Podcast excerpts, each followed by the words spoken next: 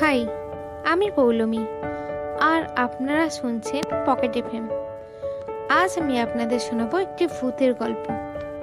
নাম, আজকের এপিসোডের নাম খুনি ভূত।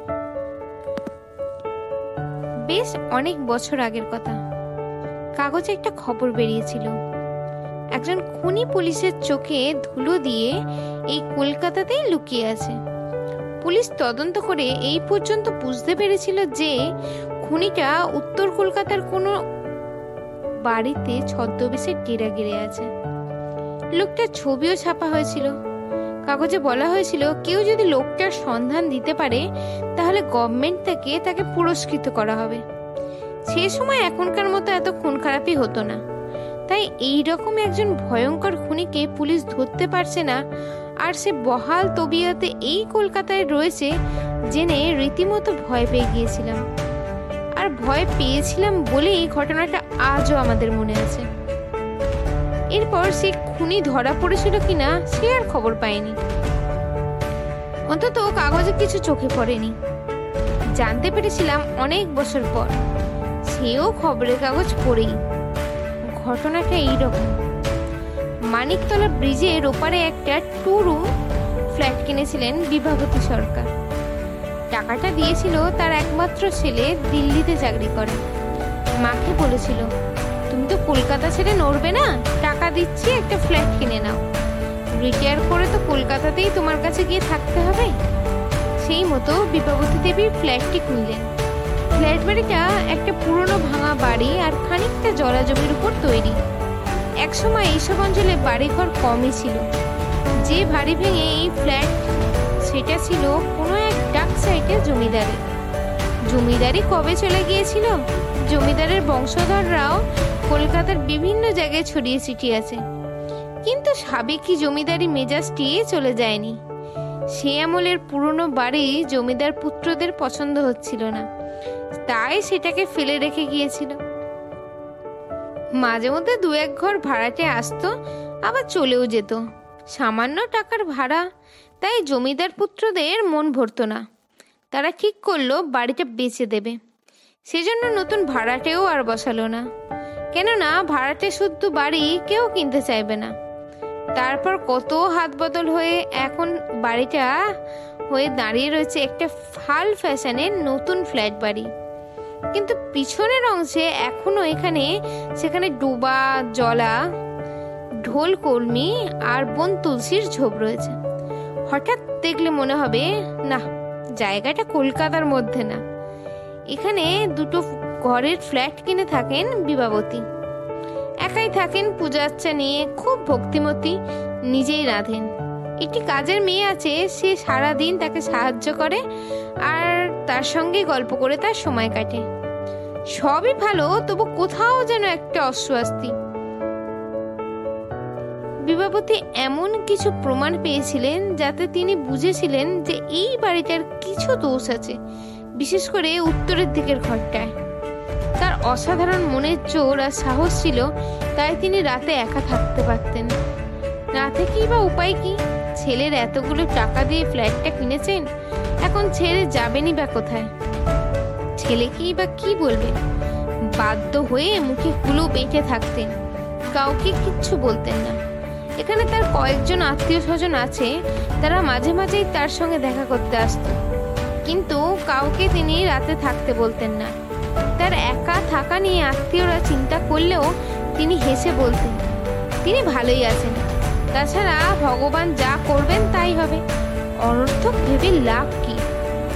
এতখানি ভগবানের উপর বিশ্বাস দেখে আত্মীয়রাও কেউ কিছু বলতো না।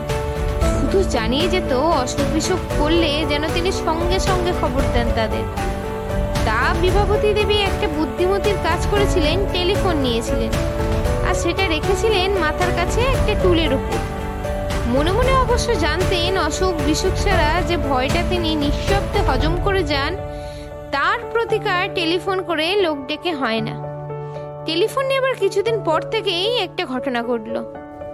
মাঝে মাঝে দু একজনকে ফোন করেন, কিন্তু তাকে বড় কেউ ফোন করে না।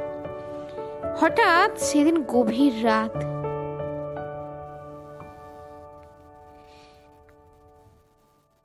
টেলিফোন বাজার শব্দে তার ঘুম ভেঙে গেল। এত রাতে কে ফোন করছে? নিশ্চয়ই রং নাম্বার। তিনি মশারির মধ্যে হাত বাড়াতে যাচ্ছেন, হঠাৎ দেখলেন মশারির বাইরে থেকে একটা কালো লোমস হাত রিসিভারটা তুলে তার দিকে এগিয়ে দিচ্ছে। হ্যাঁ শুধুই একটা হাত। তিনি চমকে উঠলেন, ভয় পেলেন, কিন্তু মুহূর্তেই সামলে নিয়ে শান্ত গলায় বললেন, কে তুমি? কি চাও? উত্তর পাওয়া গেল না। শুধু অস্পষ্ট একটা পায়ের আওয়াজ ঘরের বাইরে চলে গেল। বিবাপতি দেবী আর উঠলেন না। ভগবানকে স্মরণ করে আবার শুয়ে পড়লেন। সকালে উঠে ভাবলেন, তিনি কি স্বপ্ন দেখছিলেন? তখনই চোখে পড়ল, রিসিভারটা টুলের নিচে ঝুলছে। বিন বিন করে বিন্দু ঘাম ফুটে উঠল তার মুখে। তারপরে তিনি নিজেকে শক্ত করে নিলেন। সংসারের সব কাজই তিনি রোজকার মতো করলেন। কাউকে রথের ঘটনা বললেন না। বললেই রটে যাবে ফ্ল্যাটটা ভুতুরে আর সে কথা ছেলের কানে গেলে আর তারা আসবে না। একটা কথা ভেবে তার ভয় হলো।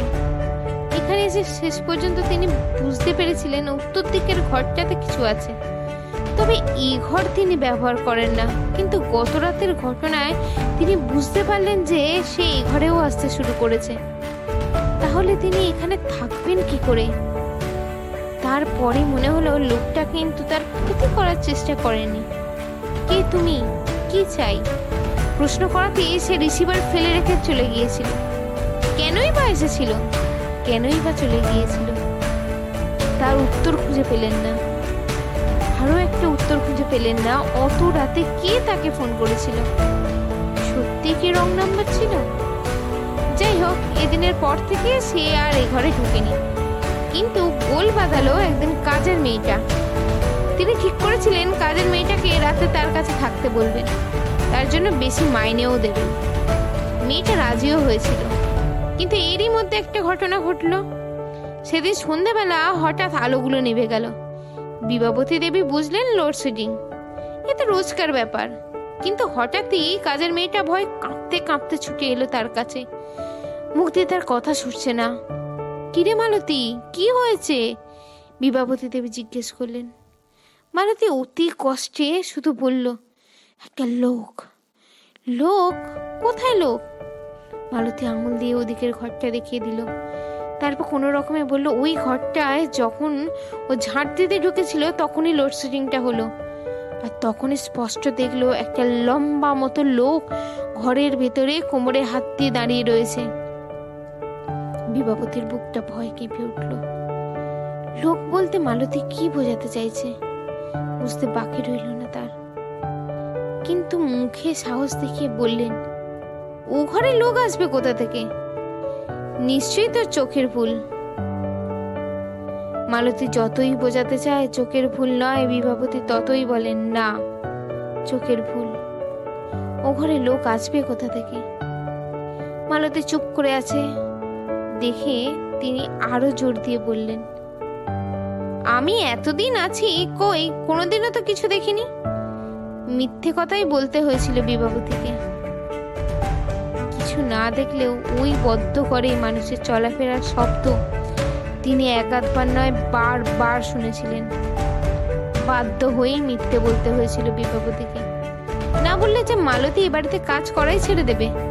শেষ পর্যন্ত মালতী থাকল। তবে সন্ধে হবার আগেই চলে যেত। তখন বিবাবতী সারা রাত একা মুখ বুঝে। আর পাশের তালাবন্ধ ঘরটায় মূর্তিমান আতঙ্ক। সেদিনও তার নিস্তব্ধ ঘরটাকে সচকিত করে টেলিফোনটা বেজে উঠল। তবে গভীর রাতে নয়, সন্ধ্যের একটু পরে। চমকে উঠলেন বিবাবতী কোনো রকমের রিসিভারটা তুলে নিলেন। তারপরে খুশিতে তার গলার স্বর আটকে গেল। হ্যালো বৌমা। ছেলের বউ ফোন করেছে দিল্লি থেকে। হ্যাঁ তা আছি একরকম। ভালোই আছি। আচ্ছা তুমি কি আগে একদিন রাতে ফোন করেছিলে? ও, করনি? তাহলে রং নাম্বার। হ্যাঁ অনেক রাতে একবার ফোন বেজেছিল আমার ঘরে। ধরতে পারেনি, কেটে গিয়েছিল। তুমি আসবে কলকাতায় পরশু দিন খুব খুশি হলাম শুনে। মাত্র এক রাতের জন্য? তোমার বন্ধুর বিয়েতে? থাকতে পারবে না দুদিন। কি আর করা যাবে তাই এসো। বৌমার সঙ্গে কথাবার্তা শেষ করে বিবাবতী দেবী রিসিভারটা দেখে দিলেন। তারপর মুখ তুলতেই চমকে উঠলেন। ঘরের বাইরে জানলার গড়ার ধরে লম্বা মতো কে দাঁড়িয়ে। কে ওখানে? কে? সঙ্গে সঙ্গে মূর্তিটা সরে গেল। যেন অন্ধকারে মিলিয়ে গেল। বিভাবতীর রক্তহীন হয়ে গেল। কি শুনতে এসেছিল এই বাড়িতে কেউ নতুন আসছে কিনা? বিভাবতী দেবীর ছেলের বউ অঞ্জনা দিল্লির একটা বিখ্যাত ইংরাজি কাগজের অফিসে কাজ করে। কলকাতায় তার এক বন্ধুর বিয়ে বাড়িতে এসছে। রাতটুকু শুধু শাশুড়ির সাথে থাকবে, পরের দিন সকালেই ফ্লাইটে দিল্লি ফিরে যাবে। নিজে লক্ষ্যে কাছে পাবার আনন্দে বিভাবতী দেবী মনে মনে খুশি হলেও সেই সঙ্গে একটু ভয়ও পেলেন। ওই, যাকে এই বাড়িতে প্রায় দেখা যায়, বৌমাও তাকে দেখে ফেলবে না তো? সেদিন দুপুরে এই অঞ্জনা হাসতে হাসতে এলো। সারা দুপুর শাশুড়ির পাশে শুয়ে কত গল্পই না করল। বিকেলে বেরিয়ে গেল কিছু কেনাকাটা করতে। বলে গেল সন্ধ্যের আগেই ফিরবে। ঠিক সন্ধেবেলাতেই ফিরল অঞ্জনা। ফুটপাত থেকে উঠে কয়েক ধাপ সিঁড়ি। তারপরে ঢোকার দরজা। কনিং বেল টিপতে যাচ্ছিল, দরকার হলো না। মালতী দরজা খুলে বেরিয়ে যাচ্ছে তাড়াতাড়ি। বৌদিকে দেখে একটু হাসলো। কাজ হয়ে গেল? অঞ্জনা জিজ্ঞেস করল। হ্যাঁ মালতী এসে জবাব দিল। বাড়ি যাচ্ছ? হ্যাঁ। অঞ্জনা ভিতরে ঢুকে দরজা বন্ধ করে দিল। আবার একটু প্যাসেজ, প্যাসেজটা অন্ধকার। অঞ্জনা এগিয়ে যাচ্ছিল, হঠাৎ মনে হলো যে এগোতে পারছে না। কিসে যেন বাধা পাচ্ছে? মনে হচ্ছে কেউ যেন তাকে ঠেলে বের করে দিতে চাইছে। অঞ্জনা থতমত খেয়ে গেল। তখনই তার মনে হলো তার সামনে দু হাত ধরে কেউ যেন দাঁড়িয়ে রয়েছে। চোর নাকি? অঞ্জনা দিল্লিতে খবরের কাগজের অফিসে চাকরি করা মেয়ে। সংবাদ গ্রহণের জন্য নানা জায়গায় ছুটতে হয়। অত সহজে ভয় পায় না। ধমকের সুরে বলল, কে ওখানে? পরক্ষণেই মনে হলো কেউ যেন পথ ছেড়ে সরে গেল। পাচ্ছে মা ভয় পেয়ে যান, তাই ব্যাপারটা নিয়ে অঞ্জনা বেশি হইচই করল না। ঘরে ঢুকে শাশুড়িকে শুধু একটা কথাই বলল প্যাসেজটায় আলোর ব্যবস্থা নেই? বিবাপতি অবাক হয়ে বললেন, আছে বই কি? এই তো মালতী গেল আলো জ্বলে কিন্তু আমি তো ঢুকে দেখলাম প্যাসেজ অন্ধকার। বিবাপতি বললেন, হয়তো বাদটা কেটে গেছে। আধ ঘণ্টার মধ্যে অঞ্জনা সাজসজ্জা করে বিয়ে বাড়ি চলে গেল। রাত দশটায় যখন ফিরলো, তখন দেখল প্যাসেজের দিব্যি আলো জ্বলছে। এবার শোবার পালা, কাল সকালে প্লেন ধরতে হবে। বিবাপতি চেয়েছিলেন অঞ্জনা তার সঙ্গেই শুলে ভালো হয়। অঞ্জনা কিন্তু শাশুড়ির সঙ্গে শুতে রাজি হলো না। বলল, পাশের ঘরটা তো খালি পড়ে আছে, আমি ওখানেই শোবো। বিবাপতির মুখটা শুকিয়ে গেল। তিনি অনেক করে বোঝালেন ও ঘরটা ব্যবহার করি না, পরিষ্কার করা নেই। কি দরকার? একটা রাত না হয় আমার কাছেই শুলে। অঞ্জনা ভাবলো বোধহয় ও ঘরে বিছানা পাতা, মশারি টাঙানোর হাঙ্গামার জন্যই শাশুড়ি শুতে বারণ করেছে। তাই বলল, আপনি কিচ্ছু ভাববেন না। আমি সব ঠিক করে নিচ্ছি। বলে উত্তরের দিকে ঘরে গিয়ে ঝটপট করে বিছানা পেতে নিল। নিরুপায় বিভাবতী আর কি করেন? শুধু বললেন ভয়টাই পেলে আমাকে ডেকো।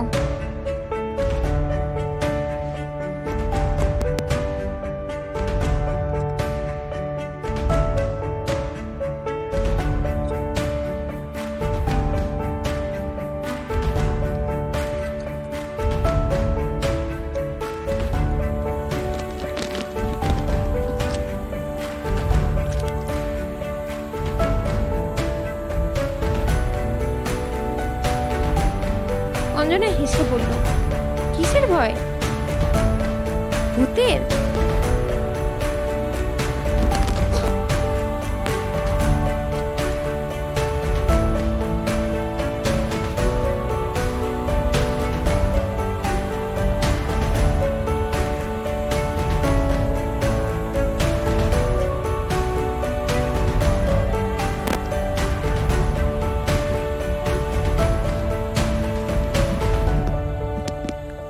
অঞ্জনা হেসে বলল, কিসের ভয়, ভূতের?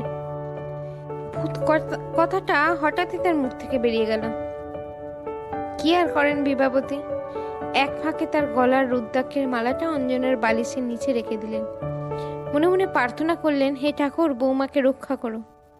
খুব ক্লান্ত ছিল অঞ্জনা, তাই হাত পা ছড়িয়ে আরাম করে শোয়া মাত্র ঘুম। তখনও সে জানতো না কি ভয়ঙ্কর ঘটনা ঘটতে যাচ্ছে।